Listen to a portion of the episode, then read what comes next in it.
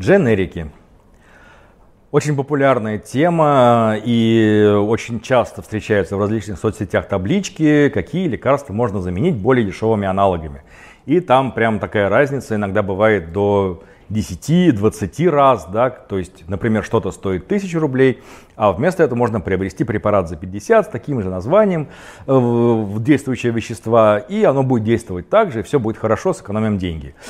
К сожалению, не все так просто. Да, действительно, если у нас есть два, э, скажем так, химических вещества, и их строение абсолютно одинаково, да, и изомерия правильная, и все остальное, все совпадает, свойства у них будут абсолютно одинаковые. Это закон химии, да, независимо от того, как мы его получили, откуда получили, молекула есть молекулы. А проблема в том, что когда разрабатывается оригинальный препарат, то существует свой определенный способ получения, например, этой молекулы.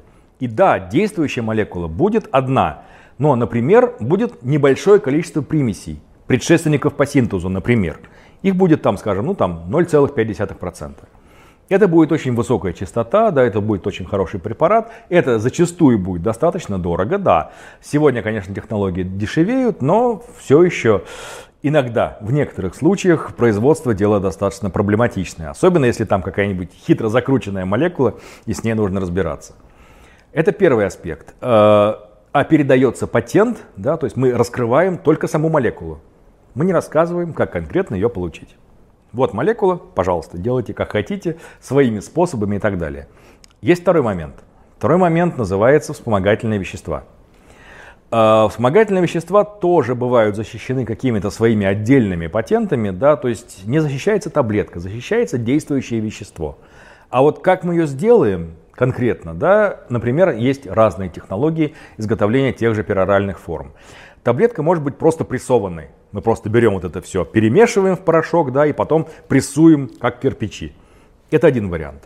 Второй вариант может быть идти, например, послойное напыление. Это подороже но зато в центре будет, например, одна концентрация, потом будет какое-то защитное вспомогательное вещество, потом еще что-то. То есть это такой ну, высокотехнологичный продукт.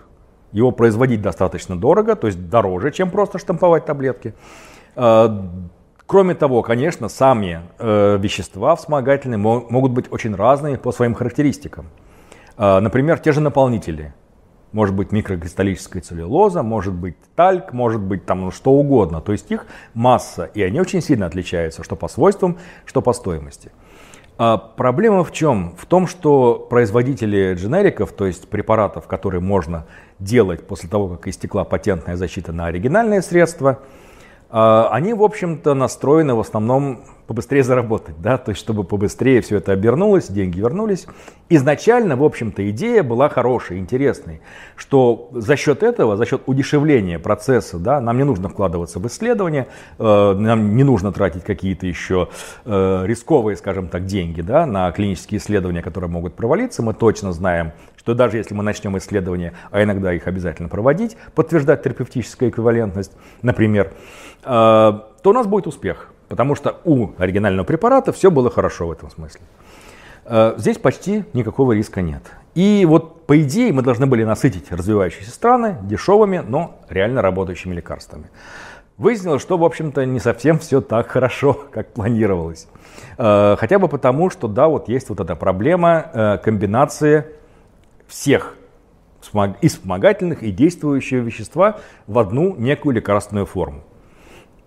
Иногда бывает так, что, например, э, у оригинального препарата сложная и достаточно дорогая обладка. То есть это та э, оболочка, которая покрывает сверху таблетку. Например, она должна раскрываться только под действием ферментов 12-перстной кишки. Если мы сэкономим на обладке и поставим что-нибудь попроще, не исключено, что она начнет разрушаться еще в желудке.